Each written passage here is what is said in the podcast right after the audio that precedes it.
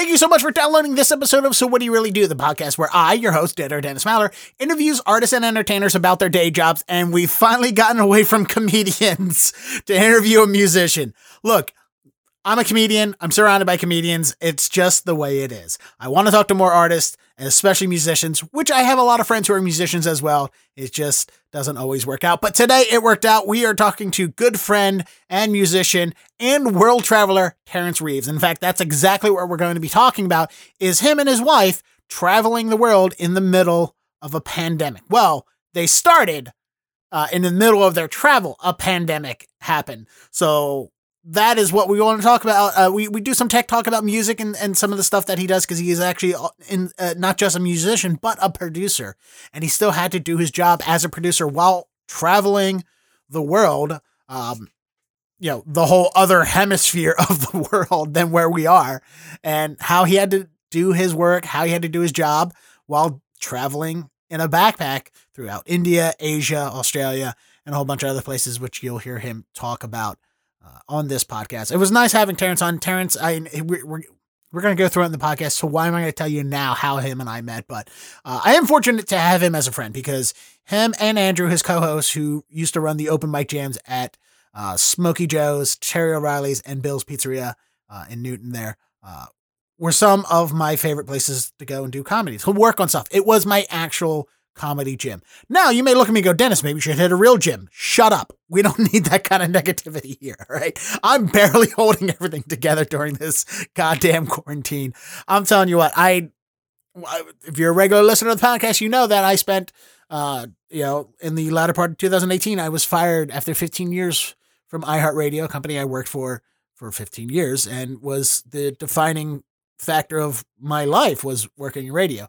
And then I spent the next uh, over a year, almost a year and a half, as a full time entertainer, comedian, actor, and freelance podcast producer and recordist. And uh, I hadn't talked about this, and I don't even really talk about it uh, online. But uh, you know, I in November, uh, yeah, November of of 2019, I took a job back in an office. Did not expect to take the job. Did not expect to get the job kind of just like two, three click button application through an email that I got about it. And then they called me, I interviewed, and they gave me a job. And then I was like, oh, I guess I'm going back to work. And it was great it, for the most part. It was nice to be in an environment. It was nice making money and legitimate, like regular money, uh, because that had been missing for a long time from my life there. Uh, I mean, I was doing fine, but I could have been doing better. Uh, but anyway, so I took the job and now I've been furloughed since April. And I have nothing else to do until I go back to my job, hopefully in October, but it's looking more likely it won't be till 2021. So I really should be motivating myself, by the way, uh, to do more podcasts and interview more people because I have the time and the energy to do. Well, I don't have the energy. That's the problem that I'm having. Uh, and that's what this conversation is about. No, uh, th- this conversation, not me and Terrance, him and I had a I want to say wonderful conversation about traveling the world, but it is uh, anxiety inducing listening to the troubles that him and his wife Danielle had while they were on the the road. Um, but this is where I'm at. So anyone who's been, uh, thank you to those who have been messaging me and saying positive things and sharing what few episodes I do put out, uh, because your fanship, your friend, your friend, friend, friendliness, your friendship, that's a word uh, is what's keeping me motivated to do this uh, at times. So I need that uh, because everything is a terrible, awful hellscape, and we're all just cogs in the machine of insanity of the world that we're in right now between a pandemic, an election season, uh, Black Lives Matter, uh, a civil and racial war that is uh, steaming up over across the country. Why am I bringing these things up? You come here not to hear about these things, but to listen to inter- interesting conversations with interesting people. And this interesting conversation with a very interesting person uh, is also anxiety inducing. So, trigger warning there. There, uh, you know, I'll alleviate any worries that you may have listening to Terrance and uh, how everything went between him and his wife while they were traveling the world. They made it back to America fine. So, spoiler alert, they're alive and healthy uh, living back in the States, back in Massachusetts. Uh, so that's a real big spoiler, I guess, but that will ease any concerns you have whether something um, went horribly wrong Or the things that you're hearing about going wrong just get increasingly worse and worse and worse to a boil over point. Don't worry, they're fine. So, knowing that, please enjoy my conversation with musician, producer, and world traveler Terrance Reeves. So yeah, the reason why I use the Squadcast thing just to, to, to nerd out on, on, on, on tech with you. yeah, just to nerd out yeah. gears. What this does is it records both our conversations locally and then uploads it to the cloud for me to download. So I don't get any of that like weird wobbly internet fucking static bullshit. That's super cool. Yeah. So it's going to send you the audio file of me talking separately. Yep. And it's recorded right on your device. So it doesn't even go through the internet at all until after. Ah, that's why I had to consent to being yes. recorded. glad, yes. Um, if you didn't know, for this podcast to happen, you will have to be recorded. so, anyway, uh, man, it is uh, so good to talk to you, Terrance. Because, uh, like I said when we messaged each other, it's been almost a year since we've seen each other, but before we explain why it's been a year, let's let's let's go farther back and and rehash how we met because not only are you a huge yeah. you know, you're uh, you're a musician, uh, which means you're a super talented person. So of course I want to be friends with talented people, but you're also that's nice to be. That's what you're also one of the biggest uh, supporters of the local Boston comedy scene because when we met, um, we met when you were hosting a music, comedy, poetry, everything open mic at um, Smoky Joe's in Brighton. Smoking Joe's in yeah. Brighton. I can never yeah. remember if it's Smoky Joe's or Smoking, but it's Smoking Joe's. Yeah. Uh, and the only reason, and by the way, the reason I can't remember is not because I went there uh, because I have bad memory. It's because I didn't get to go there a lot because I went there for one week. The uh, you guys had already been established and going for a while. I went for the first time, and then the next day, you guys found out that your show was being canceled. they closed the bar. They uh, lost their funding and everything. Yeah, it was a uh, wild. I went there one week, did comedy, loved it. I talked to you and Andrew. Like I messaged you, was like, "Hey, thanks for having me." Like on the next day, I messaged you guys, and then you're like, "Yeah, we just found out we're closing, so next week's gonna be the last week, so you should better come if you want to continue to enjoy it." And of course, what happens? I go, I start telling jokes, and one of the other musicians the thing starts heckling me because I told the same jokes as the week before. So I told him, I wish your parents wrapped it up so you weren't here. And oh wow, and, and, and, that was the thing. Like you and Andrew, uh, you and your your co-host at the time, Andrew, came back after after my son apologized. Like, oh my god, I'm so sorry that that guy was a dick. I'm like, I don't fucking care, man. I got a good fucking laugh out of it. Right, right, then, right. Of course, yeah, that was that was man, that was close to that's close to 10 years yeah. now 10 years ago now Something maybe like that, about seven or eight years ago six years i mean i don't know i can't even keep track anymore we're in yeah. the i feel wow. like i'm in the seventh year of 2020 anyway so it's just been one long yeah. long decade Yeah, where are you now? By the way, do you feel comfortable disclosing I mean, that? I'm in Allston, like, which that... is right down the street. That's one of the things I liked most about Smoking Joe's. It was like I could walk to it. It was right down the street from me. So I'm still in Allston, Yeah, in that area, um, because you know why move anywhere? Um, like my, I, I don't know about you and in, in, your your family, but I have family that lives out of you know I'm from Baltimore originally. You know that. Uh, and my family keeps going, yep. "Oh, why don't you come visit while you're furloughed?" I'm like, I'm not getting on a disease-ridden plane to bring coronavirus to my 64 year old mother. I know that's oh my gosh, that's like my biggest nightmare is not even myself getting it, even though obviously that is a concern, but unknowingly carrying and giving it to somebody else, that'd be the worst. Yeah. Well, and, and to go back to where we met, we you know, we we became very good friends from uh, the the next open mic, which was very much similar, was music, comedy, um, and poetry and everything. Was at uh, Terry O'Reilly's, and then of course that followed into Bill's uh, pizzeria, and you know, I I feel like I watched your growth as a host over those years because you like you and Andrew are both musicians. You know, you I yep. I think uh, real quick, just talk about how the two of you came together because it's not like you guys were lifelong friends. You weren't bandmates. You were just two two musicians that just hey, do you want to host a thing together? Yeah, yeah. It's uh, it kind of actually started at Smoking Joe's where we were um, just regularly attending. And when we were regularly attending, it was in one of the open mics where, you know, maybe four people would show up or five people on a good night. And so Yeah, we were talking, um, or we were um, just attending regularly, and the owners wanted to get a new host for the open mic because they felt like the current host wasn't, you know, drawing enough traction or something like that. I don't actually, I don't know why. Um, I should I shouldn't speculate because I didn't make a decision. Um, so they asked another one of our friends. I don't know if you remember Ben Bullock too, but they asked Ben to host, and Ben was said, "Well, if I'm doing it, I can't do it alone. Like Terrance, Andrew, and this other guy, Jake, like come here just as much as me, and like I don't really know how to host an open mic night, and I feel like if we split the difference, then we'll be a lot better off, kind of a thing, or at least that was the idea." So um, they asked Ben to host, and Ben in turn asked us to uh, host with him.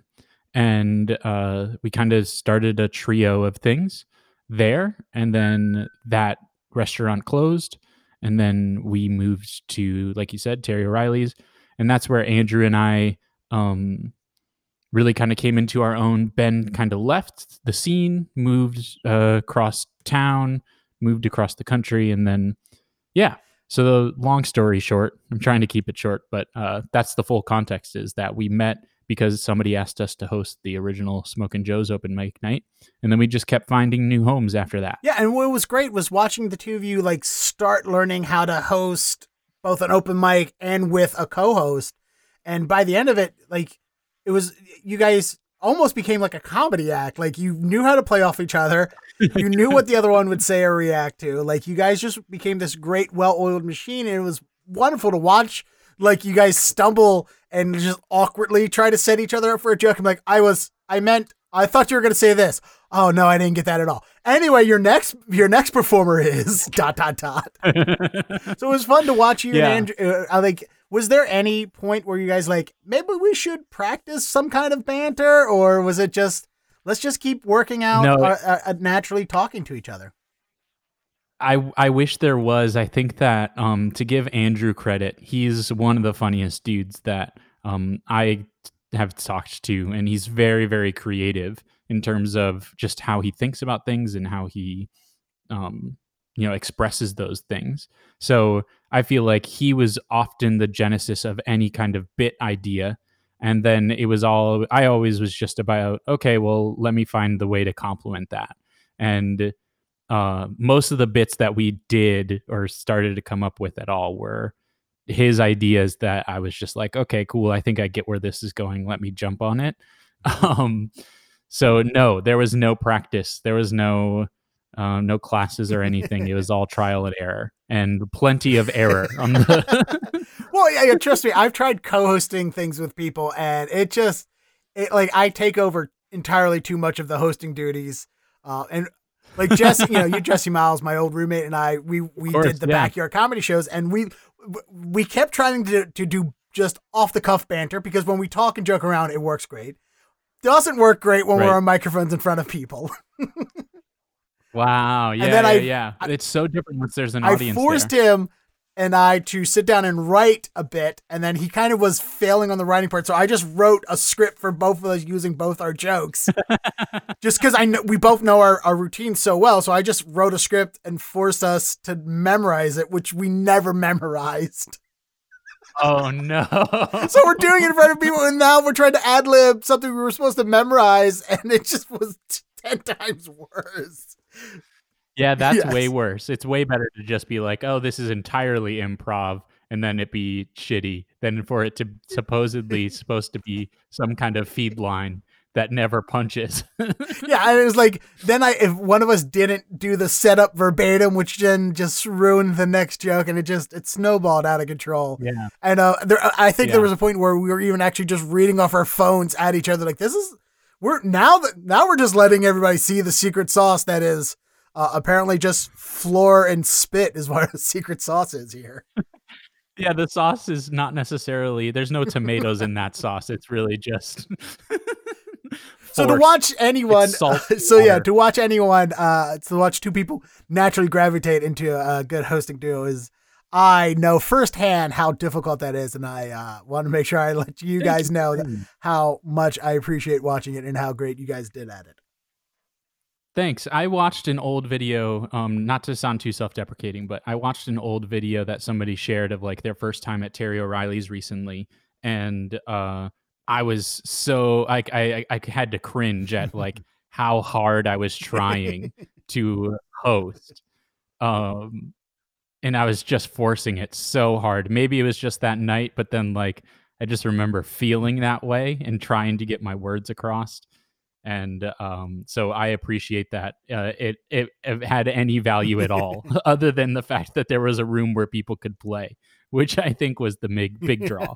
well, uh, and that uh, now that's since we talk about you know uh, we don't get to see each other anymore because you no longer ho- well because of COVID, but more importantly, uh, your guys' last uh, open mic at Bill's Pizzeria in Newton, um, you guys just Shout Bill's, Bill's great pizzeria.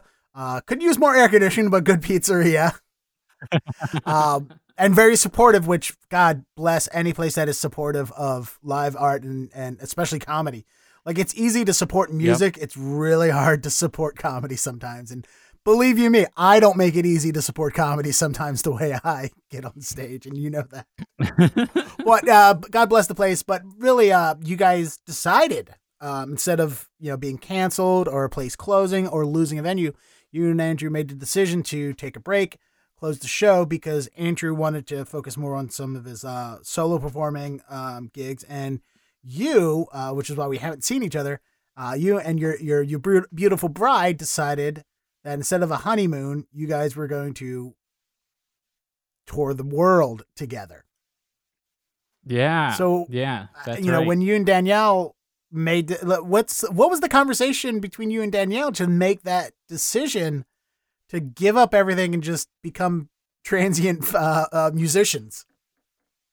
Yeah, good question. Thanks for asking. And um, RIP to the open mic jam, um, and love to all the people. Um, and one thing I just want to say about open mics before I go into the travel side of things is that um, I've always believed that people um, like what Andrew and I did wasn't actually all that special. Um, we just kept trying, and uh, anybody could fill our place and do that job that we did. Um, it's really just a matter of having gear being and being open, and then um, letting people show up to do their thing and being supportive of that, especially when they hmm. fail. Because um, trust me, there's a lot so, of uh, failures uh, at these things. Me, me, a yeah. big culprit of a lot of it. Uh, yeah, because I will same. say this, I say this all the time about Terry O'Reilly's, but that was that was one of the most comfortablest places that I would go. Like that was my gym. I would go up with present, present uh, with, with just a premise, and riff and riff and force myself into finding the joke and finding the funny. And I can only do that in such a great supportive environment that you guys created. Like you guys work to Thanks. curate a good audience of li- people that listen and paid attention, and you know, eh, you know, both of you are, are, are endlessly charming, which everyone wants to like. Everyone wants to like you guys. Um, so when you're out there being likable and are likable, people are going to listen. And you know, you're saying, and if anyone could go out and do hosting an open mic, but only certain people can do it well, and you guys did it uh, exceptionally well.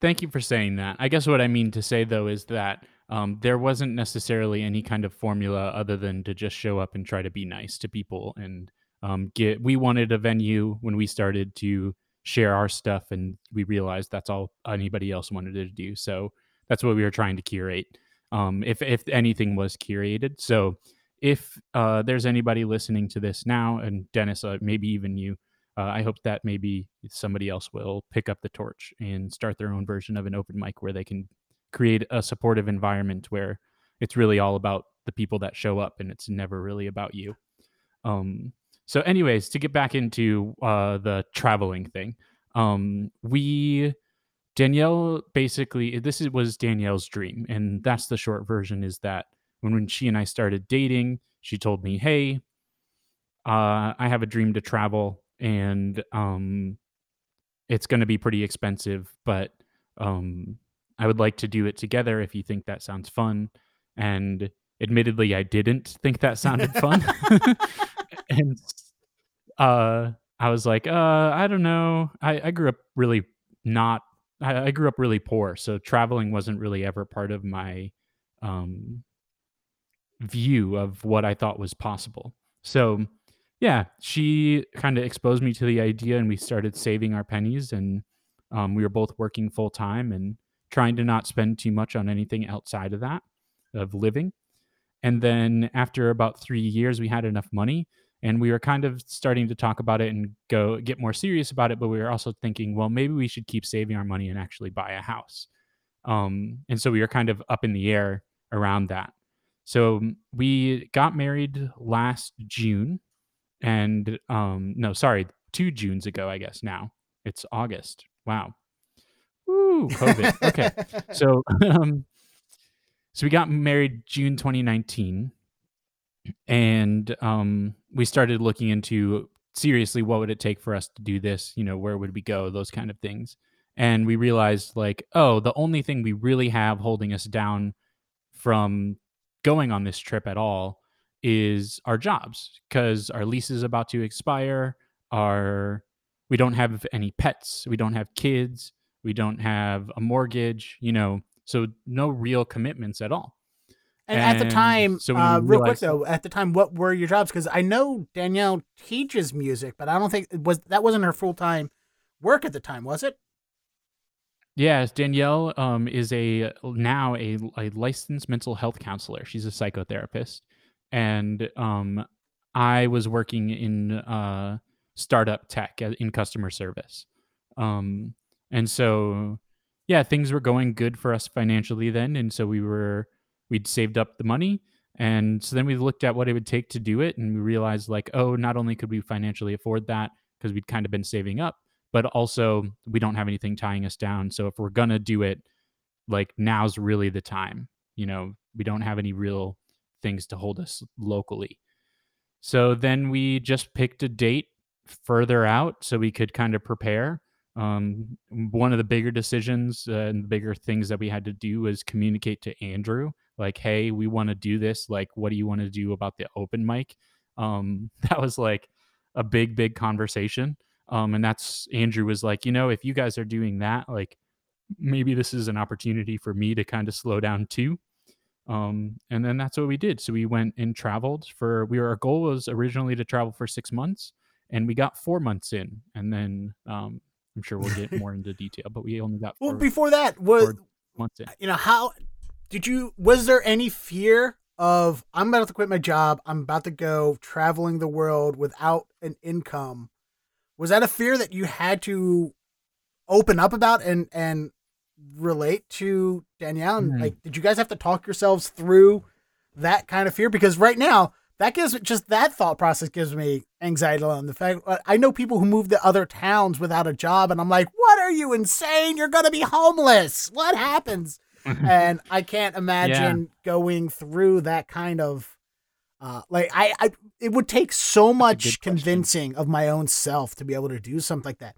Is that something you two had to go through and talk each other through, or was it like, no, this is the plan, we're going to do this? Did you have that kind of confidence? That's a great question. Thanks for asking. Um, I feel like it's there are two parts to it. Um, one is this was the biggest thing, and this is probably the most real answer is that this was Danielle's dream. You know, my dream is to be a full time producer and mixer and um, you know, helping people with the audio and those kind of things, and um, doing whatever I can to make that happen and make enough money doing that. Um, and when I realized that Danielle's dream was to travel for many months, do some long term travel, and like it's the thing she was most passionate about. It was kind of the next thing on her bucket list of items. Um, I was like, oh, well, if this is that important to you, I know how I feel about producing and mixing and how badly I want to do that. So if this is that important to you, like heck yes, we're going to do this together then. So then it was really just about figuring out for me what do I need to retain some normalcy when I am going to be living out of a backpack. And that was the real struggle for me is to try to figure those kind of things out and had good conversations with my therapist about uh you know what those what that life looks like but I so I guess to answer your question more directly, no, I didn't. I don't think I had the fears of like, what am I going to do? I don't have a job because uh, Danielle had this was her dream, and so she had done so many calculations to figure out okay, this is what it would cost to if when we get to New Zealand, and like these are places we could stay, and all those kind of things. So I feel like the financial side of things, um, because she was so passionate about it, she'd worked out.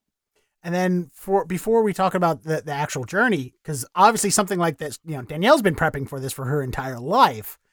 Other than saving yeah. money, and other than the conversations that you had to have with people uh, in your life saying, "Hey, I'm going to disappear for half a year to a year or whatever it was it, the plan was supposed to be," what preparation did you have to do? Because I know one of them was you had to figure out how you would you know you're already becoming a music producer you're already working with friends and other musicians and mixing and mastering a lot of people's stuff. And you had to have that conversation of uh you know i saw it online where you're like hey should i go laptop or should i uh you know is there something else i can do to bring my work along with me other than a laptop? So I'd love to hear because I love gear and tech and that kind of talk. So I want you. To, I know what this result was, but I want you to go through it because I love hearing about that stuff. But uh, uh, other than that, what other preparations did you did you and Danielle have to go into to be able to do this trip and still maintain what you set out to do with your lives? Wow. Yeah. So um, I'll get into the latter part, I think, first, because it's a little bit easier to understand and probably a bit more interesting to general to most people. Um, than the gear yeah. talk you and I can just nerd out for a second. But um, yeah, the um, the things we had to do is um, like basically build a general itinerary of these are all the countries we want to go, and then make a list of okay, if I want to go to those countries, do I need a visa, or if do they have a relationship with America where um, you don't need a visa and you can just kind of show up and then they'll let you in, and then you know keep going from there. A lot of places we were planning to go, we needed to get shots, or it was a good idea to get some immunizations. Um, ooh, controversial topic.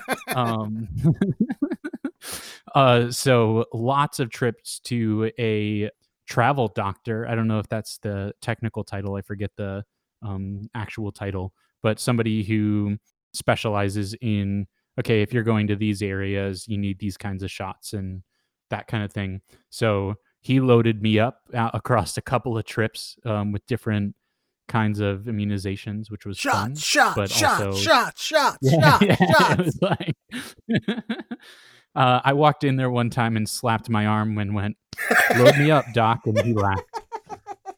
Oh, I love I, I I run into so few people that are, are like me that does not have a fear in needles, and it's so delightful to hear somebody just go, "Stick it in me, Doc. Let's get this over with." I love it. Yeah, I was actively afraid, but I knew I had to do it. um, so it was a lot of that, and then I guess the conversations were just about what sounded cool or like if we went to New Zealand where would we what would I want to see what would she want to see you know those kind of things. And also you and Danielle are both musicians. Like what what preparation yeah. Uh, you know did you have did you have like I used to do back when I was you know, a, a kid in the Boy Scouts up into my early 20s I was a backpacker. And I would look at all my gear and go all right well I'm going to live in the woods on my feet for 2 weeks what can I what what what do I get rid of, you know? And yeah, yeah. as a musician, like I picked up the ukulele uh since quarantine started and I've been playing it and I realize how easy this thing is to travel with because it's tiny. It's teeny weeny. It's so small. Mm-hmm. But you know, you play piano and you play guitar and and and, and did you have to go, oh, am I going to go six months without a guitar? Was that a thought that you had to go through? Is there a way that you had to oh, prep oh, yeah. to take a guitar or like a small keyboard with you? Did you look at iPhone apps just like, oh, this is a piano app. this is what I'm gonna have to play on just to satisfy my yeah. attempt to play. What was that conversation between two musicians who are about to go on the road as not musicians? And of course, you still did your producing job. Yeah, I did some mixing while we were gone. Yeah. So yeah, I feel like in terms of gear that we brought with us, um, it was pretty minimal. I made a fake laptop mm-hmm. setup for myself to be able to mix. Um, and so what I did is I I bought a Mac Mini and then I bought a like maybe seven inch monitor that is designed for gaming like in a car that you would like put on the back seat of um headrest. on the back of the head of the back seat. Nice. Yeah, headrest. it had an HDMI hookup, and so I run the Mac Mini to that for screen, and then just plugged in a set of decent headphones into the Mac Mini.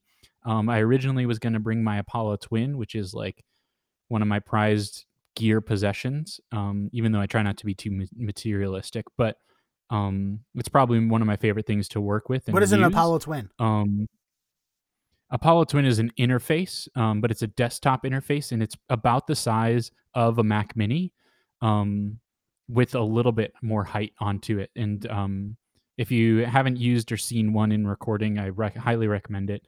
Um, it's basically the cleanest mic pre that I've heard that Oh, doesn't okay. have like any any color on it, and it also allows you to run uh, Universal Audio plugins, which is like the other big thing to nerd out about mixing wise is just that when you're processing audio, then uh, their their proprietary plugins, you need to plug in one of their interfaces or uh, you know some kind of outboard gear that's theirs as well. So I wanted to bring that, but I um, had to say no to that.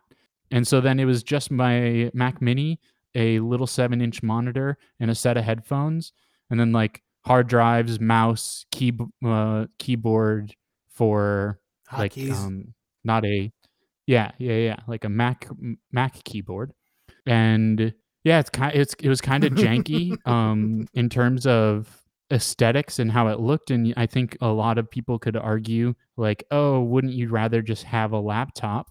Um and in hindsight I think maybe I would have. But the only thing that I really liked about the Mac mini was that I felt like I could take it to pretty much any studio or any other place in the future and plug it in to a TV or anything else. Versus if I have a laptop, you kind of have to use the laptop screen. And if you're in a studio and there's a big Neve mixing board there or something like that, like I don't really want to plug a laptop into something um, when I could be using the Yeah. board. um, so I'd rather have something that just is running, that's small and portable and easy. Um, and that was basically kind of the only idea was just that. Um, it seemed like in the future I was going to have a little bit more flexibility and a little bit more. It would be a little bit easier to hide, I guess, really. Um, and so yeah, that was kind of all the gear that I brought, and we. I did have to come to terms with okay, I'm not going to be bringing uh, even a microphone. Um, I thought about trying to pack a microphone, uh, but there just wasn't enough space in my bag. I packed everything into one bag, so I had obviously all like a couple of different t-shirts and a pair of shorts, a pair of pants, and you know those kind of things. oh yeah, the clothing, obviously, yeah. But uh, it fit into a backpack that is more gear talk, but this is more for the travel heads, I suppose. Um, there's a company called Tortuga that makes um, suitcase style backpacks, and they're just awesome. They've got like a the exterior is made from the same material that they make sails out of, and a sweet backpack, really easy to pack. And uh, I packed everything that we needed into one of their backpacks, and I um, loved it a lot. And I guess that's it. I didn't really bring that much else. It was just it was just the little tiny mobile mobile rig, so I could mix. Um, and if I needed to produce anything, it was going to be MIDI uh, out of a out of a keyboard. Now, uh, when you say keyboard, do you mean a MIDI keyboard? Like, uh, No, not even a MIDI controller. Literally just the um, computer So, keyboard. That's that- okay, yeah. So, like the, the computer keyboard, can you play musical notes from that? There is a function, at least in Logic, there is. Oh, wow. Um, you can turn your computer keyboard into a MIDI controller. Um, and if you loop something enough, you can get the timing down where the delay between the computer keyboard and the DAW itself, um, you can actually kind of compensate for it and then play using that. Oh wow! See, and I that's that's my non-music. You know, I've all my friends are musicians. I've worked in the radio industry. I worked for record labels. I like to consider myself a musician because I played drums very poorly for a long time, and now I'm trying to learn the ukulele. Um, uh, uh, and so I always try to consider myself a musician of sorts, or like a uh, at least musician adjacent. Uh, and but I didn't know you I could. think you can call yourself a musician. You play. yeah, you but know, not good. Not Whether well. the, it's the quality that you want, you, maybe your taste is higher than your yes, ability. no, yes, my but- my my reach is uh my uh reach is much farther than my grasp uh when it comes to music Yeah. technicalities. Um, but yeah, so I didn't even know that you could just play. Like I almost don't even know how. Like I'm looking at a just a Logitech keyboard here in my studio, and I'm I don't even know how I would use this as a. I mean, Yeah, like the so if you're looking at it, the letter A is um the note C, and then the letter W is C okay, sharp, so that would be the, and the then black the letter key. S Okay, is D, and then the letter E is D sharp. D is obviously then E, which is weird to say out loud, but um if you're familiar with the Yeah, little bit, piano, yeah. obviously Oh, the wow. and then it starts to get weird. R is the record button in Logic, so they don't use that. So then T becomes the next black key, um, and then F is like the actual note F, and then you can switch octaves. There's a button to switch octaves between it too. So if you lay out what you want and you can play it there, and then you can just since it's MIDI, obviously you can just drag and drop everything. Yeah. Oh, wow. want. See, that's that's fascinating. Uh, because uh, my my older brother and younger sister both took piano lessons when I tried to take guitar lessons when I was a you know teenager. Um, and obviously I sucked at it, so I gave up. Uh, but they, you know, my my That's what we do when yeah, we're well, young. right? they, you know, I don't want to be. I'm not bad. I'm. I'm not good at this thing, and I wanted to be. So I give up. So, but it, you know, they always talked about how much better typists they would be than me because they learned piano. And I'm like, so I worked growing Mm. up. I worked really hard. I also grew up in the day of AOL chat room, so I spent all night, every night, just talking to strangers on the internet, which Mm. you know I was warned about. That explains a lot. Uh, explain explains why I'm so weird and friendly at the same time. But uh, so I would just so I could be a better typist than them, and I'm like, I don't need piano lessons to be a typist. Look how many words I can type. Clack clack clack click click clack. So I sorry, I'm gonna interrupt you just to say that I love the idea that the reason you were spending time in AOL chat rooms wasn't because you were lonely or any emotional thing at all. It was because uh, out of a sense of competition with your siblings. Wow. that like, oh fuck you, I'm gonna prove these fuckers wrong. Obviously, I know that there's more to than that, then like, those like Venn those Venn diagrams are just one circle. It's loneliness and the right to prove that I can be a better a better uh, digit manipulator on a keyboard. Sorry, not to like make fun of your little self. That was probably just trying to get some. No, make fun of my little self because my first AOL chat name was Pez X Plaid because I was a punk rocker who loved Pez candy and plaid clothing. That is. Now you know why I was bullied. That is adorable. That's a, like that's really like if I met that person in a chat room right now, it'd be like, wow, you seem really into that. Like, let's talk The word that. unique came up a lot growing up. When you factor, pla- you know, the fact that I wore two different colored plaid shirts at going to school, affinity for Pez candy, and then throw in the fact I was the only kid at my school that watched Monty Python, it's totally understandable why I was bullied every day. yeah. But anyway, so that's interesting that yeah, like as a, you know, you are somebody who plays a keyboard is I, I'm sure you already before this trip had gotten used to using keyboard as a MIDI and playing. Um, but how hard is that Yeah. mental transition from piano player to MIDI Mac keyboard? Oh yeah, my finger drumming is not good um, okay. at all. So there at is a learning curve. Um, okay. Yeah, yeah. Um, I watched those guys on Instagram and YouTube and whatever that are just like, just uh, got an MPC and they're just like going crazy on the MPC pads. Um, I cannot do Mhm. that. I cannot do that at all. My timing is terrible. If I if you handed me two drumsticks and then I could hit those pads, I would probably do a lot better. But for whatever reason, just like just fingers, I'm not that great.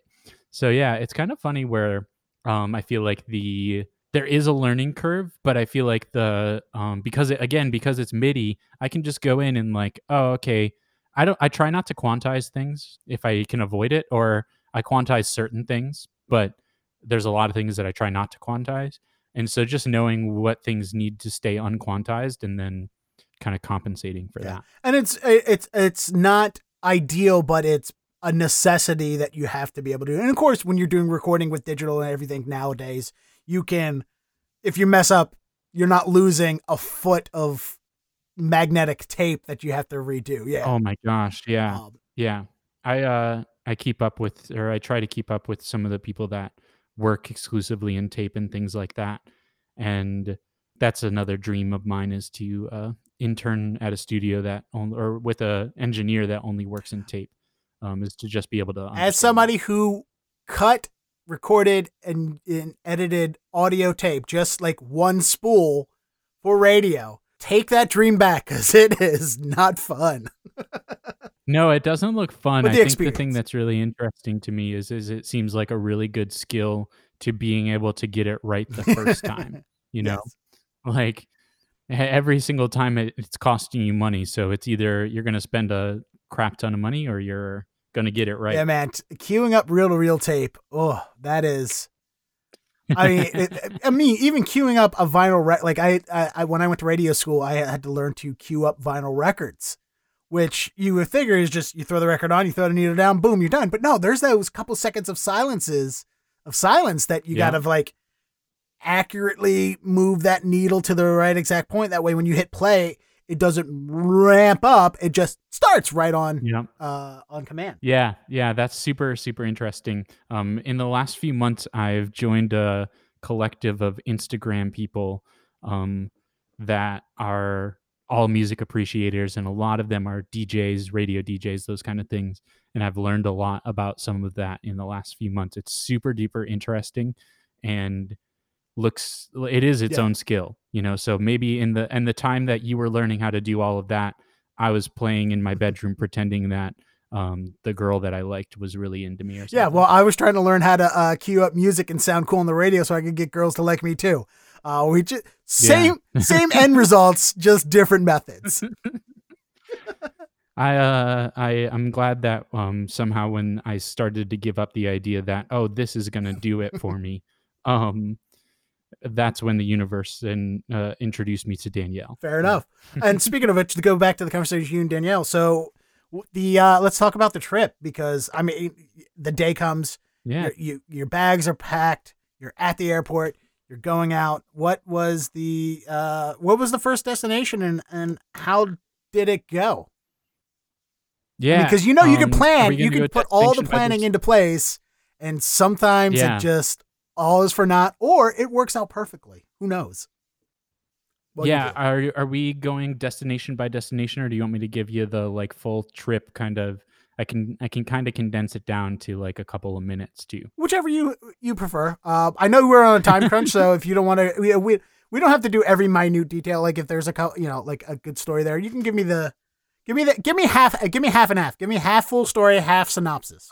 How's that sound? Sure. So the Give me the I'll- highlights. I'm gonna try to I'm gonna I'm gonna try to um frame this like a college uh application letter. So I will begin to say say that uh, this was a life changing experience. Uh, anyways, um, no, I feel like um, the thing that happened was we. So what happened? Let me hold on. Sorry, now I got I distracted myself by trying to do a bit that didn't wasn't very good in general, and then I was like, oh, that's not a very. good Oh, I'm not editing any of this part out. yeah, good, good. I, well, I started judging myself for like trying to do a bit before, and I'm like, now I'm just Trying like to improvise a bit I didn't mean to set you up for. Yeah, yeah, yeah. So, um, yeah. So what happened? We, um, we left Boston, flew to LA, and stayed overnight, um, in LA with a friend who, um, kind of bailed us out last minute. We were going to stay with a different friend, and that friend fell through. So shout outs to Patrick. Thank you, Patrick, for letting us uh, crash with you. See, first then, first day on the trip, um, something already went wrong, and you had to make alternate plans. Yeah, it was like it was like the week of we like made plans to stay with someone and that kind of fell through.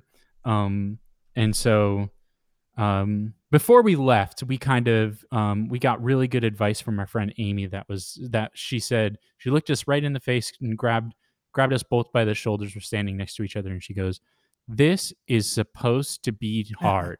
Like there are going to be parts of this that are just going to be difficult and like terrible and frustrating with each other and with everything going on around you. Like, and that's part of it. And I hope you can enjoy all of that. And we were like, hmm, good advice, Amy. Thanks. So I think like we, as things started to go downhill or whenever things did, we were like, mm, well, this is part of it. Like, what are we going to do? You know? So yeah, we stayed overnight in LA and then took another flight uh, early the next morning um, to Hawaii. And we foolishly booked another flight straight out of Hawaii a few hours later um, to Auckland, New Zealand. And that was our real first destination. And once we landed in Hawaii, we were like, holy shit like we really sh- should have planned this better we should have allowed more time in this paradise yeah yeah um because even flying into hawaii you're just like holy crap this is gorgeous so yeah um we landed in auckland and uh it was pretty late at night at that point we went to a hostel we got took a, a like hired somebody to drive us to a hostel in downtown Auckland. And within the first three days of staying there, um, my bed that I was in in the hostel had bed bugs. Oh, Jesus Christ.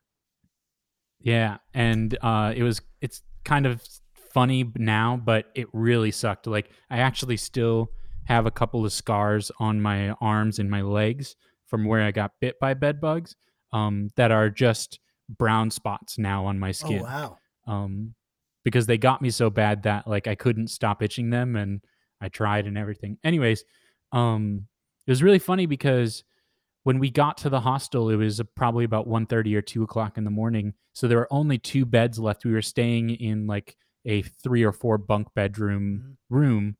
And there were, so there were only two beds we- left. So I asked Danielle, like, which bed do you want? Whispering to her. And she's like, I want the bottom bunk over there. I was like, okay, fine, I'll take the top one. And had we not made that decision, she would have gotten bed bugs. And that's like one of her major traumas. She got them when she was living in New York and she really doesn't like bugs. So if she if we had chosen different beds just at two in the morning, not really thinking about it, we probably would have flown home like within the next week just because like that's how traumatic it oh, is wow. for her. So when I got them, I was actually like kind of grateful, even though it was really inconvenient and frustrating. But I was kind of grateful because it was like, oh, well, at least it didn't happen to Danielle. And we're like, we're going to be okay, you know?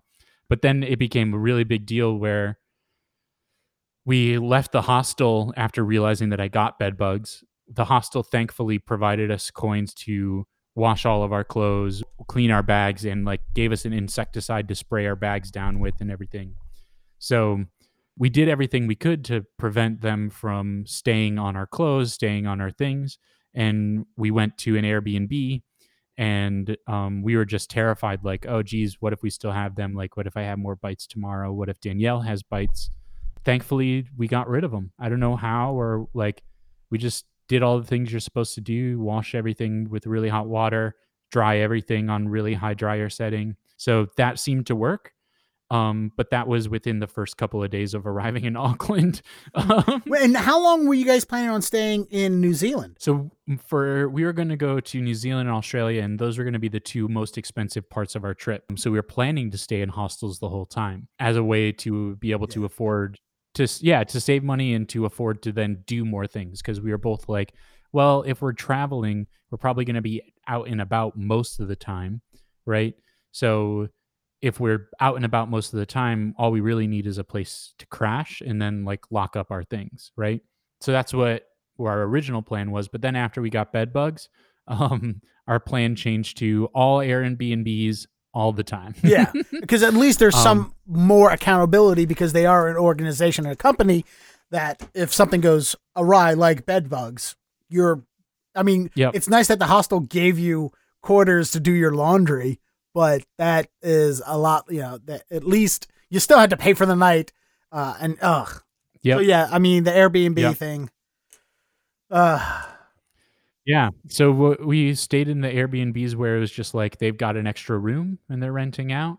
Um, and it ended up being actually really kind of nice because um, when we were we ended up staying uh, mostly in people's houses while they were still living there and it got was a great way to meet people who just lived there um, and talk to them about what things are like for them and what they think the landscape is like uh, you know socially politically uh, economically all those things and um, i'm really grateful that we that ended up happening that way because i still think about some of the people we stayed with um, you know and just like oh man i wonder how richard in wellington is doing right now and I can send him an email and say like, "Hey, dude, like I was just thinking about you, and hope you're doing well." You know, I wouldn't say we're friends, right?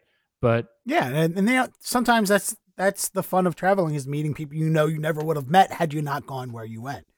So um, totally. So you, totally. you, you got through the bedbug disaster. Uh, you're you're touring around Australia, uh, New Zealand, Australia. Was where where were you guys when COVID hit? so the I'll fast forward a bit here. So we went go through New Zealand. We go see Hobbiton. We see some really. We only went to the North Island of New Zealand.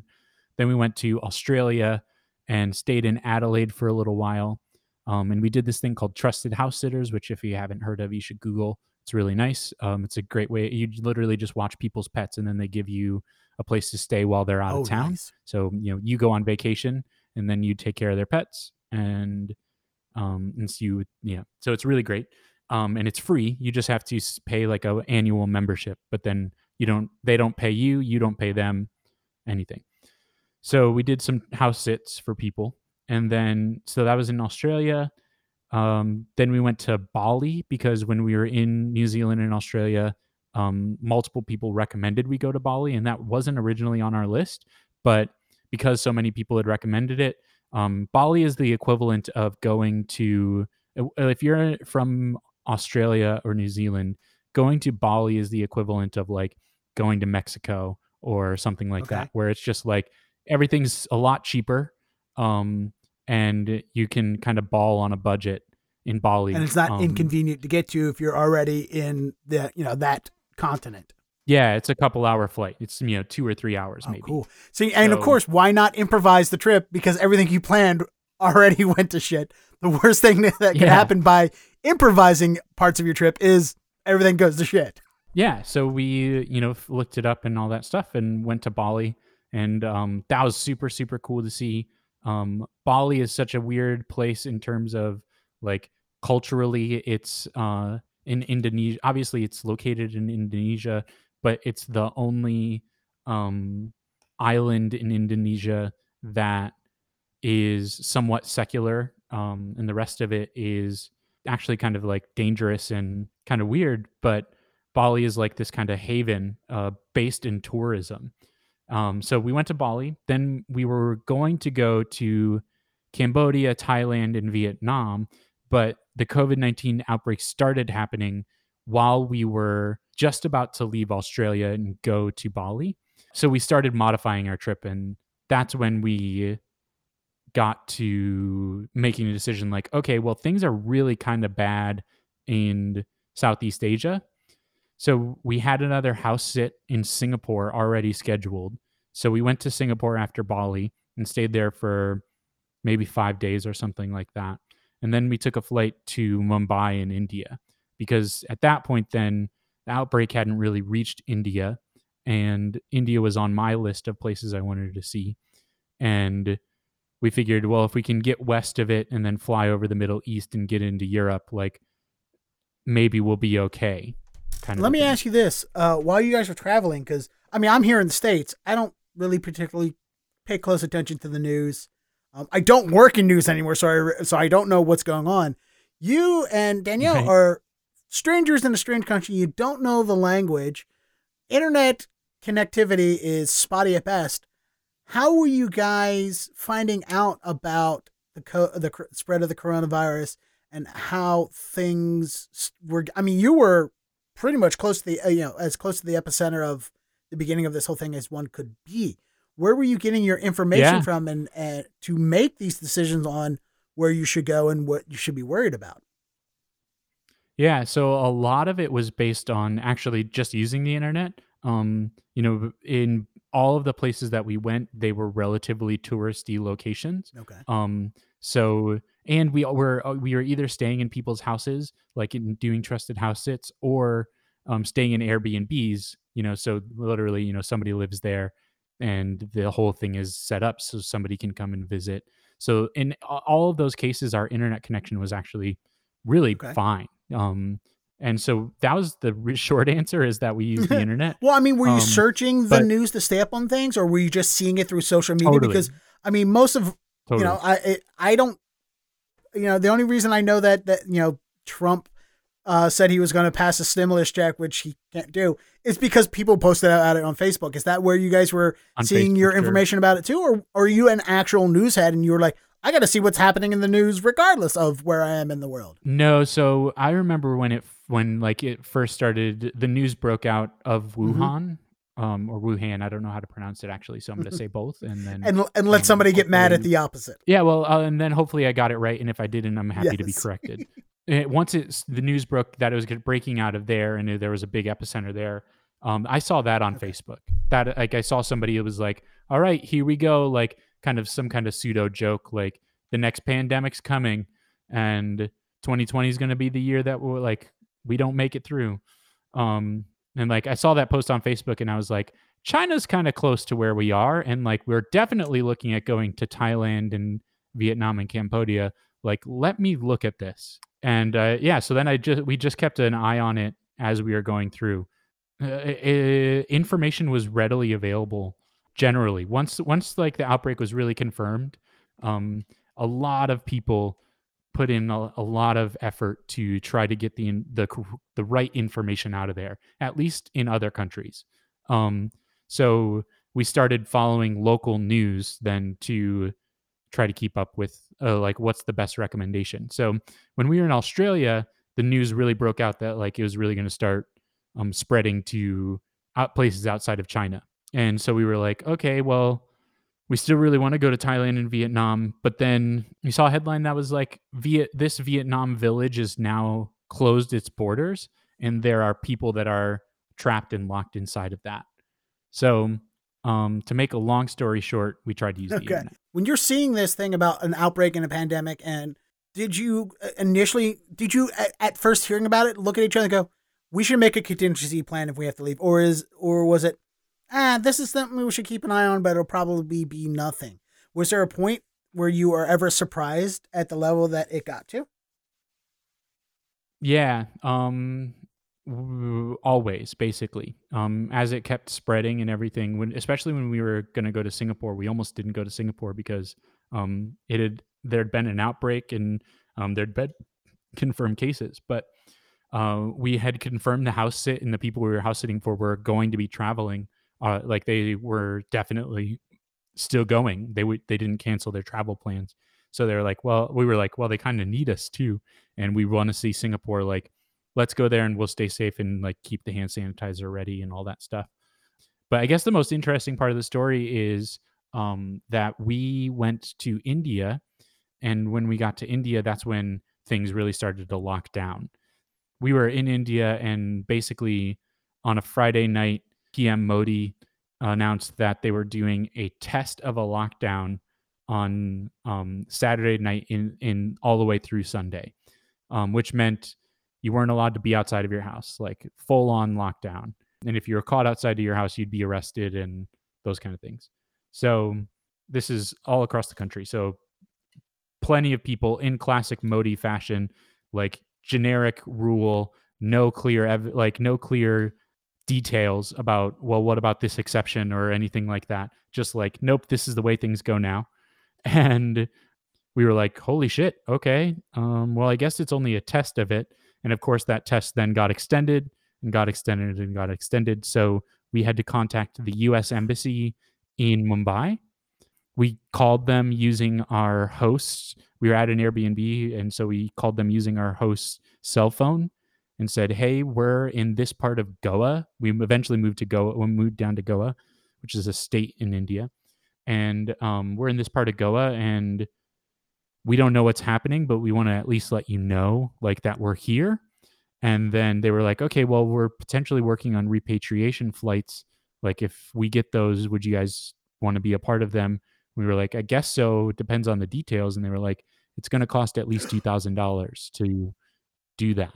For your own country, to get you out of a foreign country, home safe because of a pandemic, they were going to charge you $2,000, which I guess they can't provide that for free. I understand that, but oh my God, that to me, that, that, that's a shell shock number. Was that higher than you expected, lower than Yeah. you expected? That was definitely higher than what we expected, but um, our budget, just to be transparent, our budget for the whole trip was about ten thousand dollars. So That's a fifth of your budget right there.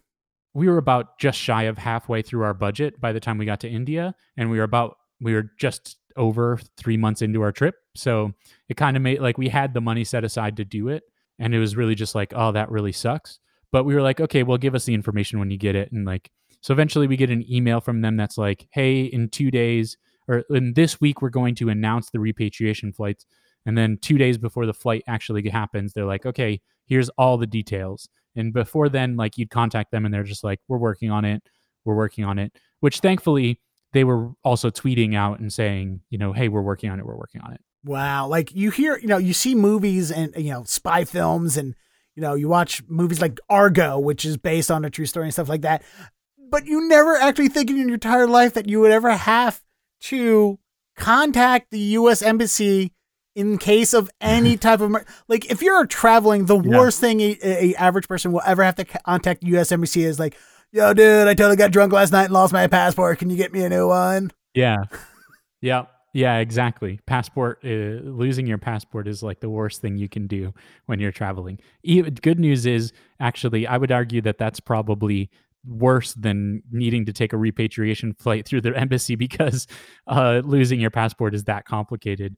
But um, the uh, yeah, the thing that happened then, so we took a 24 hour, like, um, was it 24 hours? For sake of ease, yes, it was a 24 hour flight. Maybe. Yeah, it might have been 12 hours. Now I don't remember. But I think it was 24 hour bus ride, not a flight, 24 hour bus Oh. ride from Goa, where we picked up a bunch of people, a bunch of Americans along the way um, to get to Mumbai. And along the way, we're like getting stopped at checkpoints like, who the hell are you guys? Like, you know, and these people are like, we're with the US Embassy. We're taking these people back, blah, blah, blah. We stay overnight in Mumbai at a hotel um, across the street from the embassy. The next day, we sit in the embassy for the whole day um, and just kind of rotting and watching shitty Disney movies on a shared TV screen. And um, then that night, we take a flight from Mumbai to Atlanta because that was literally there was two flights they were flying people from. There was a flight going to Atlanta and there was a flight going to LA. So you could either take you could you had your choice. And then once they but got you into the states, you were on your own. Like literally, they didn't have any other contingency plans to get us anywhere else. Um, so we booked a flight then from Atlanta to JFK in New York, and then drove a couple hours from JFK out to Long Island, where Danielle's family had a like summer house that wasn't being used. So we quarantined there. But when we arrived, they didn't even ask us like, "Hey, where are you guys quarantining?" You know, any of those, none of the contact tracing things that you know other countries had. We when we went to a museum in Singapore, they took our temperature, asked for our information, phone number, all that stuff, and then were kept. We kept they kept in contact with us in case anybody got and there was an outbreak or if we got it or anything. And like that's that. early in the pandemic too. That was what, like February? Yeah, that was Yeah. like February. We get to the US and it's literally just like, all right, flights arrived, you're on your own. Like Jesus. no nobody said anything, you know? nothing to Um, declare. and uh, did you Yeah. d- nothing to w- you have uh, you have nowhere to declare anything, nor do you have uh, to check in to make sure that you're not carrying an infectious disease. Yeah. No temperature checks when we got into the US. There was temperature checks to get on the flight to to Atlanta in India. There was a temperature check. But once we got in the States, Wow. no way. And so you watched So- it grow across the country and came home to your own country and watched how everything was so poorly handled and has been since the beginning of this, basically. Yeah, it's been. Um, I have to say that um, I've many days feel embarrassed to be an American, just with how poorly we're handling things, and I feel like after seeing other countries and how they're handling it, and not only this coronavirus response, because I feel like one of the things that it's really common to do for Americans to do is like when things aren't going well, the ne- next time there's a, a school shooting or a mass shooting somewhere, it's common where things, when things aren't going well, people will point to other countries and say, well, look, at these other countries and how they're handling these situations, which is a fair argument, but I feel like it doesn't get heard um, very often. And I feel like the thing that's more important to talk about is just like, what if the way you think about things isn't the only way of handling it?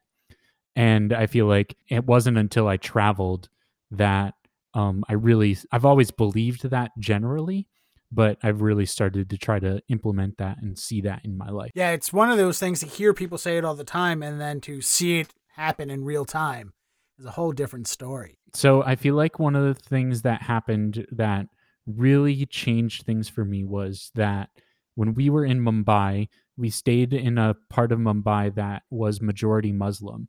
And um, I didn't realize, I didn't know a lot about India, admittedly, before we left. Um, I just knew that I wanted to experience it because it seemed like the culture was so different from American culture.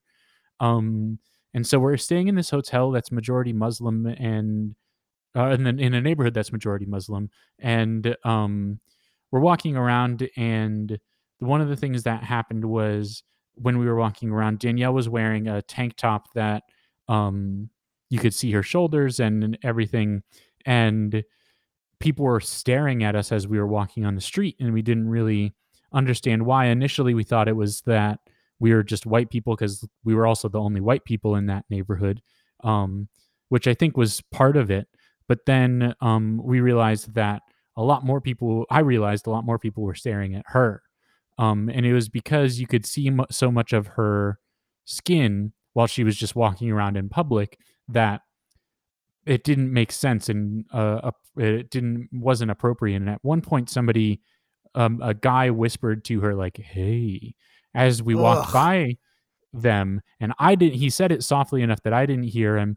And like after it happened, we took two more steps, and she turned around. And she's like, "Did you see or hear that?" And I was like, "No. What are you talking about?" And she's like, "That guy just like cat called me while we were walking by him." And I was like, "Holy shit! Okay." Um, and I'm not I'm telling this story not as a way to um, incite fear in people because I feel like the other thing that happens when you go to um, uh, the um, like um, an American myth is that um, there's a lot to be afraid of in India. Um, and that's not the point of this story. Um, so I hope that's anybody that's listening. That's not why. That's not what they're taking away from this. Um, the reason I'm telling this is because um, we weren't fully aware of the cultural norms of the situation we were in. So the next time we walked out outside, Danielle had a um, a shawl over her shoulders, over her tank top, um, and kind of covering more of her shoulders. And we got stares still, but those were definitely the kinds of stares where people were just like, "What are you white people doing here?" Like I don't see a lot of white people other than maybe on the television. Like just kind of curious looks versus like um hey do you not realize what you're doing? kind of looks. And that was really important. And the other one that was really important a moment was very similar to that was i was walking around once by myself kind of at night. And um i had grown men look me in the face with some fear in their eyes um and i i didn't understand why. And they were confused and afraid. And uh I could sense that they were afraid and they didn't say anything to me, but it was very obvious. Um, and it wasn't until like I would walk up to one of them and be like, "Hey, I'm trying to find this grocery store," or like, "Hey, I'm you know I'm looking for for this thing. Can you help me find it?" Kind of a thing. They they would calm down and go, "Oh, you're just lost. Like, and you're looking for this. It's over here. Like, let me like," and very willing to help. And it wasn't until I saw that expression in somebody else's face that I realized, like, oh, I look at some minorities that way in Boston sometimes, even.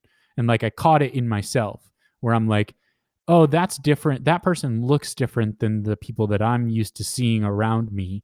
Um, maybe there's a, a, um a threat that is I should be perceiving and I'm not or something like that. And all of that happens like really really fast, right? And um it wasn't until I kind of saw that in someone else's eyes that I was like, "Oh shit, that's really fucked up that I do that to other people." Um and I just wanted to kind of share that in the in the spirit of vulnerability. I believe in the power of vulnerability, and also um, to then say that like now that I know a little bit more about myself, I feel like I'm I'm trying very very hard to be a lot more aware of that um, as I'm interacting with other people. So sorry, that was a big long story. No, but. there's nothing wrong with it because you know what?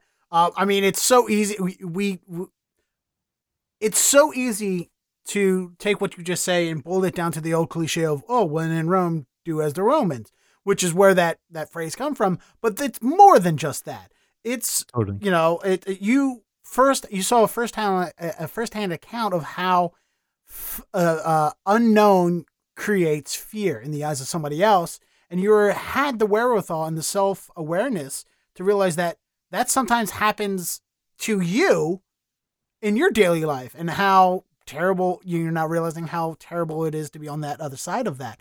And yeah travel that's one of the good things about traveling especially when you get out of the resorts and get off the beaten path and and the tourist areas you can see what real life is and uh, what people are doing with their real lives in other places that you never have experience with before so that's one of the great things about traveling if you do it in a way that can create that kind of of situation for you to be a part of. You know, for you to, and I'm I'm so hard avoiding the word waking up and woke. yeah, yeah, I know, I, I know what you're trying to say. Because if I, I, I mean, it's it it really is that like you know I, I'm you know, I've traveled internationally a little bit myself, but I also grew up in a very diverse city. So I saw, I grew up with other ethnicities. And it wasn't until I wasn't around other ethnicities that I saw how great it was to be around people of uh, uh, of of color because yeah. it was all first have, first nature to me. First group of friends. Yeah, yeah when yeah, you come to Boston and you just see like my friends come up and visit all the time from DC and from uh, Baltimore, and they're like, "Man, I was near the Fenway area, and it's very white and very uncomfortable." and they're white themselves, so it's like you just we all grew up in you know like I I have to you know a, a, a local comedian here put out a thing was like hey, why do people wear? Uh, uh, I'm I'm here to you know uh, do black trivia. Why do black people uh wear their do rags inside out? I was like, so they don't get lines on the forehead. How do people not know this? I'm like, to me, it's yeah. not even. I never even thought that it was a thing. I just knew it. You know, yeah. whereas yeah. other people don't realize these things because they don't grow up around those th- those. yeah, know? and and I feel like um one of the things that we um the new phrase that we use now is um bias or confirmation bias or um, illicit bias or implicit bias, and like bias is a big buzzword in um, in a, a way as a way to bypass the idea that no, you're just like you're just racist, like in like the like you just are, and like the culture is racist, like and you were born in that culture and you are and it's i feel like the thing the only reason i brought that up is because um, it was the moment that I realized, like, oh, I really have a lot to learn about myself and how I interact with other people, um, especially people who don't look like me. Uh, and I and I admittedly I thought I was like pretty good, you know, like I'd seen Get Out before we left on this travel trip, and I thought like oh damn what a great movie what a great commentary like i felt like i got the points of get out and then having that experience i'm like oh right but i didn't live them like yeah. and I, I never have and i never will you know i will never live them um and a part of understanding that and learning that is um is a good thing and that's how i think the world can start to uh, be more like what we all want it to be. Yeah.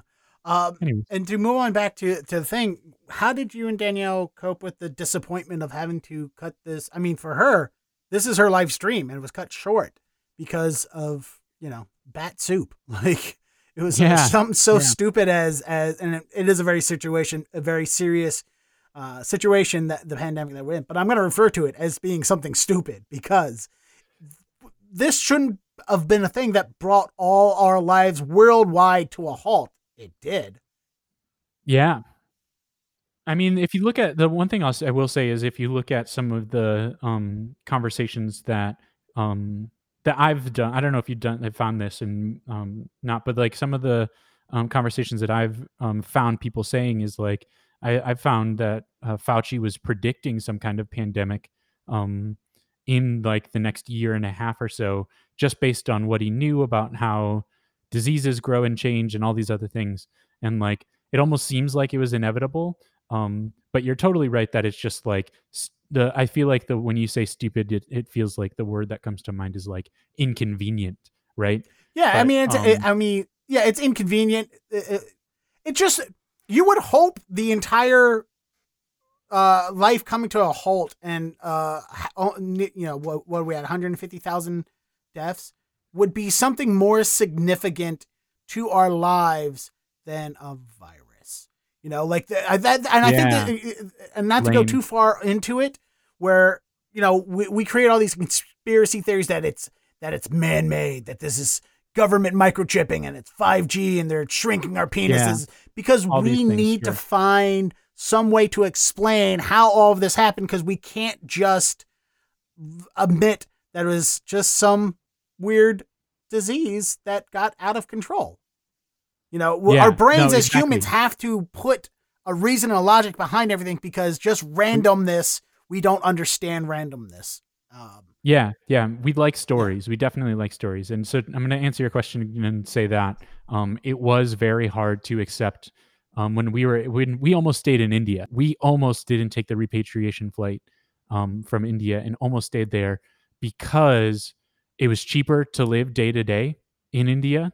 We were comfortable where we were in India. There were no cases and they were closing down all the borders so that meant that the likelihood of more cases coming into the state and or um, anybody just randomly contracting it were pretty low versus in the states by that point you know cases were already like this was right around the time where in Italy was like the headline news of like oh man, Italy's the epicenter. It's really bad and blah, blah, blah. Um, and the US was basically just like not testing anyone. Like you couldn't get a test and there was no infrastructure around testing. And so it was one of the moments where we were like, well, things aren't very bad in India right now. Um, it looks like there is infrastructure for us to get what we need. At one point, I actually got um, I think what I think is it was a staph infection or something like that underneath my arm. Um, and it, while we were in India, and it was really painful. I con- we I contacted our host um, to see if he knew a, do- local doctor. He did. Within uh, like four hours of me contacting my host, I had prescription medication at our like Airbnb door. Wow. Uh, f- from from the doctor in India that he goes to for his kids and everything. You can't even get a doctor's appointment in the U.S. in under four. I mean, if you went to the emergency room with a staph infection, you're probably not going to be seen in under four hours, let alone in yeah. and out with medicine. Yep. And so he just called the guy and was like, "Here's what's going on." Um, and the guy was like, "Okay, it sounds like it's this. Um, you know, let me get you a script for antibiotics, and you can go to a pharmacy and pick it up." my, our host went and picked it up for us. Like he was so incredibly gracious and kind. And um, it was just one of those things where I was just like, holy shit. Like, even if things start to go south here, like we're, we have access to care that's way more convenient than it would be in the States right now. And the only thing, the only reason we decided to come back and and the, I guess one of the biggest reasons is probably many tiers to it. But the biggest reason we decided to come back was because we knew eventually we were going to have to and we'd run out of money. And it was going to be easier for us to make money if we were living in the States than if we were overseas because Danielle is a licensed therapist in Massachusetts. So I mean she has to practice in Massachusetts. Um and I all of our my network connections are here in Massachusetts and things. So eventually we were going to run out of money and eventually we would need to start being able to afford to live. And we so we just were like, well, it's either this flight or maybe getting stuck here for who knows how long. It's either this flight or become an expatriate. yeah, exactly. Expat land. And um, in, in Goa, India, there are not many Americans. A lot, a lot of old British people. A lot of old British people. Goa is like a um, touristy beach town type of a um, part of India where a lot of British people go to vacation and shit. But um, yeah, totally. That was going to be a possibility. When we got to the U.S. Embassy on our saga home to the states, um, they informed us that they weren't sending any more buses to Goa from the U.S. Embassy in Mumbai.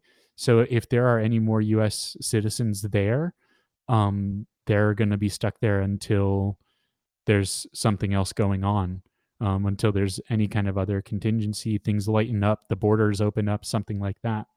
Um, the borders just opened up between the state of Goa and um, the state that Mumbai is in, which I can't pronounce, um, and I'm not going to try. Um, but uh, that border just opened. I want to say that was within the last month, so we would have been stuck in Goa until about a month ago. Um, until July. So thank yeah From February to so July. Thank, that's what five, uh, two to seven. That's five months. Five months stuck in a country where you don't speak the language, where you're not from. Yeah, it's fun and great, and there's a lot of care, but it's also incredibly stressful to try to be there. Well, yeah, and at that point we were um we were in this like small little village, so we were entirely dependent on our host to get anything yeah. because um none of the businesses were open um, or the only businesses that were open were some grocery stores but there the supply chain got kind of cut off and it was hard for supplies to get into um, that part of goa and that little village and so what it ended up happening was we were going to restaurants when we weren't supposed to while our host was going to restaurants when he was wasn't supposed to because he knew the restaurant owner and he would order us food he would take our order for the day and say like what food do you want from this restaurant today? And that's how we got a majority of our food. And then at night, we would be able to go out to the um, grocery stores to try to find something else if we um, could didn't want Indian food, you know. Um, and the grocery stores there are bodegas, and at least in that village. So it's not like you know an American grocery store, as you know, right? Yeah. Like you know, it's not a supermarket. You have a choice of a- which kind of apple you want.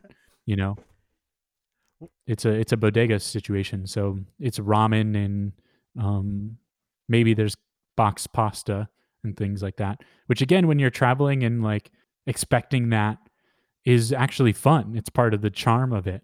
But I have to admit that I started missing some American comforts. We only had in our um, room we had a burn, uh, burner to be able to cook food so there wasn't like an we didn't have access to an oven or anything like that to make real food or it was just whatever we could cook on the stove top and we didn't have access to um, like machine clothes washer so we were hand washing our clothes in the shower and those kind of things you know and all those things are when you're on a trip or fun little novelties and and stories to tell but when it becomes yeah. necessity and it's the only thing you have that becomes I don't want to use nightmare because that's a little too much, but yeah, it's drastic. It's drastic. yeah. It's it's a it's a it's a huge it's a huge difference in um the comforts of life. And could we have done it? A hundred percent.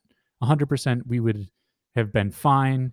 Um, again, everybody there like was so willing to take care of us and each other. We were trapped there with a few other British people in our Airbnb, and like everybody was taking care of each other. Hey, we're going out to the grocery store. Do you guys need toilet paper or what? You know, like it, we would have been totally, totally fine, but it would have been a major adjustment to what we were used to living. And we decided to take the flight and I'm, I'm glad we did. I'm glad to be here, but, um, I don't know that it's that much better. well, let's talk about now that you're back in the states. You had to cut, cut your short. Uh, you you're going through quarantine.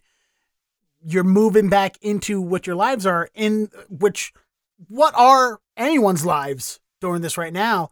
Um, are yeah. are you have you gone back to work? Were you able to find a new job? Did you return back to your old job? What are you doing currently? So um, we stayed in Long Island for a couple of weeks, um, and then um, her family that has that house were in Florida, and they were saying like, "Hey, it's getting to summer. We think we want to come back to Long Island. Like, are you guys cool with clearing out of the house?" Kind of a thing. And we were like, I guess so. like, do are we allowed to say no? Yeah, the, these family members are like in their 80s, yeah. you know. So we were like, you know, worst case scenario is we've got it and we're spreading it to you. So like, yeah, I guess we're gonna go, you know. Um, so uh, we s- did some research and found a place to rent, and we I got a tour of the place via FaceTime with the real estate agent. Um, and we're in Framingham now.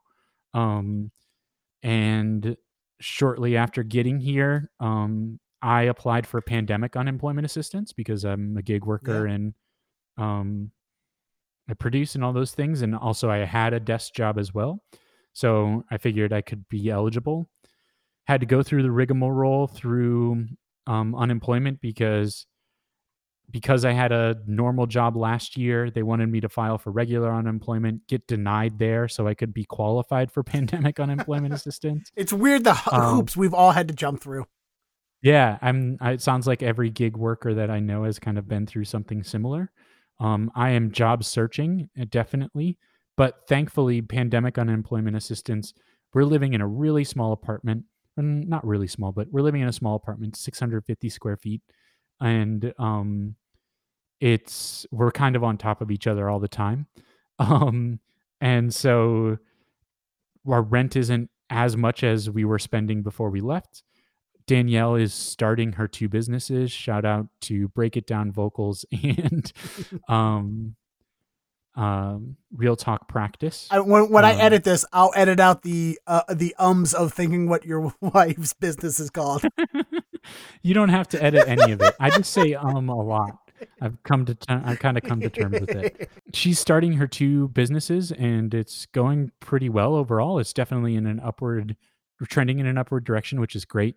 I'm really really happy that um, she's been able to find some clients for therapy because I feel like that would be the hardest thing for me is you know obviously you have to find people that you don't know personally like how do you how do I find a job? I network with people that I know and say like, "Oh, hey, you know, do you know anybody hiring or I'm interested in this. Do you know anybody at that company or whatever?"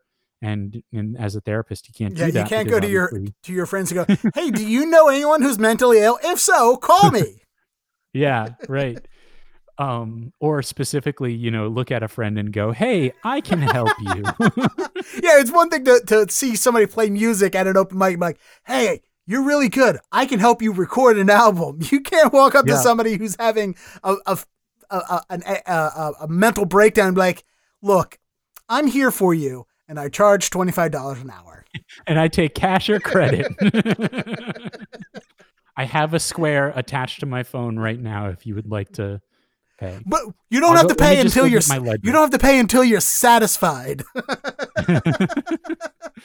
Wow. So well, that's good. Um, at least she's getting her business rolling. Now, I mean, are you looking yeah. at like when I got fired from iHeart? I looked at I foolishly looked at that as an opportunity to be a full time freelance gig worker, um, mm. uh, you know, mm. full time entertainer and and do podcast recording and all these things that I've kept saying that I would want to do. And uh, you're doing it now a little bit. Well, it it, it complete well long story short, they repossessed my car. That's basically what. Oh no. That's why I took a job back in an office doing AV tech for a law firm who has now furloughed me until the end of the year. But um, are you looking not to fear you off and say don't chase your dreams, but don't chase your dreams.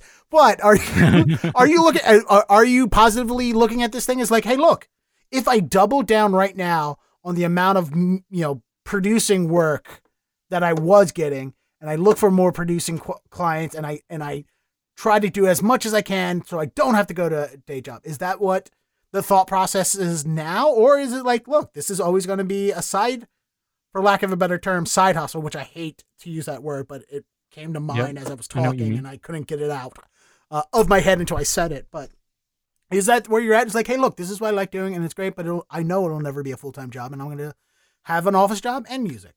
Or is this the push for a full time work? Yeah, I um, debated trying to answer the radio friendly appropriate way or the honest vulnerable way. That's where we are right now. That's the honesty right there. It's like, yeah, I want to be able to do that, but I don't know if I can, and that's nothing wrong with that. With Yeah. that ambiguity in life. I feel like the um the thing that people don't talk about a lot that have um made it or whatever are able to work in creative industries most of the time most of the people that have that that get to a point where they're able to sustain themselves financially are backed up financially somewhere somewhere along the line. Whether it's just that they're they've got a landlord who is going to let them slide on the rent for a couple of months or they've got a family member who is going to help them pay their rent or pay their for their car payment a couple of months or they've got some kind of safety net usually. And the reality of my situation is that being a therapist is pretty lucrative lucrative. Um therapists usually charge about a hundred dollars an hour minimum um to see someone and sometimes more than that. And so my wife is actually going to be my safety net here. And i that was what i was trying to um i was debating on whether i should answer honestly or i should give you the radio friendly answer which is yeah i'm doubling down dennis. Like i'm taking it as an opportunity. I'm going to work my ass off which i am doing um 100% um i'm also doing that. I've got a business plan in place of what i need to do to ramp up doing my business and things like that but it's going to take time Yeah. to do that And yeah, It's gonna I mean, you still to be able to do it full time still takes a lot of work. Whether you have a safety net or not, it still takes a lot of work to do. And you know, what? there's no shame in being a Kent man, dude. There is. well so the thing the thing i want to try to clarify or i guess the reason i'm an- trying to be, answer vulnerably is to realize that i am incredibly privileged to um, have a partner who is willing to help me do that and to be in a situation where we where i feel comfortable doing that she feels comfortable doing that and uh, you know that also means that i'm trying to do more to m- kind of make up for the fact that okay, if she's going to kind of be our breadwinner and I'm basically on pandemic unemployment assistance, which admittedly in the state of Massachusetts is pretty fucking good. In Massachusetts is pretty, pretty worked out pretty good for me between now and the end of the year. If I didn't make any more income as a producer or a mixer, we would be able to afford to live based on what I'm bringing in and what Danielle's bringing in. And so I'm basically ramping up to be able to start to match and then beat that income um, as a producer and mixer.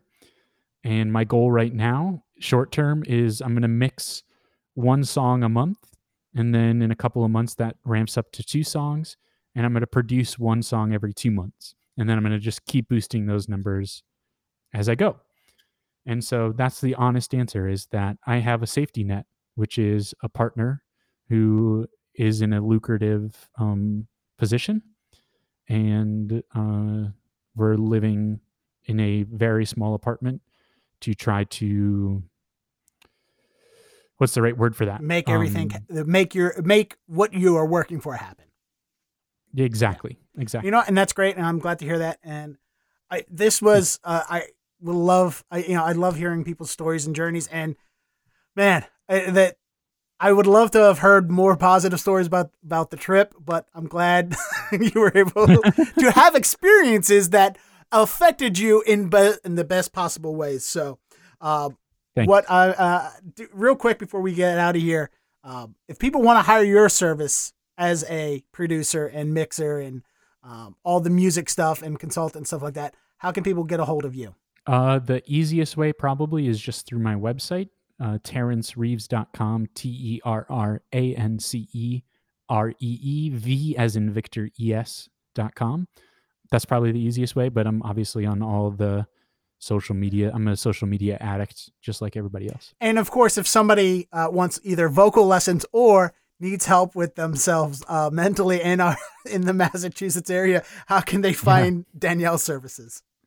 Uh, Danielle is Break It Down Vocals as her vocal lessons, and Real Talk Practice is her private practice. But the best thing to probably do is to, if you're looking for some mental health help, there's two websites to go to. It's Psychology Today or Open Path. Uh, Open Path is a way for therapists to offer it's not pro bono services but discounted services for people who have low or not sufficient medical insurance. Yeah. So openpath.com or psychology today if you're looking for mental health help. Well, I'm glad you're you're you you and Danielle are both safe, that you guys made it back healthy, minus you know healthy minus some bed bug bites, uh, bed bugs, scars, and some staph infections. But I'm glad you're here, uh, and I would love to say that I can't wait to see your face and have a beer with you again, and that will happen very soon once we're allowed to be uh, in face to face proximity without masks uh, or fear uh, of dying or getting or, or killing each other. we will have that beer soon. So I'm glad you're back. I'm glad we got to have this talk. Uh, tell Danielle Thanks I said for hi. having me, man. Uh, take care of yourself, buddy. You too. You too.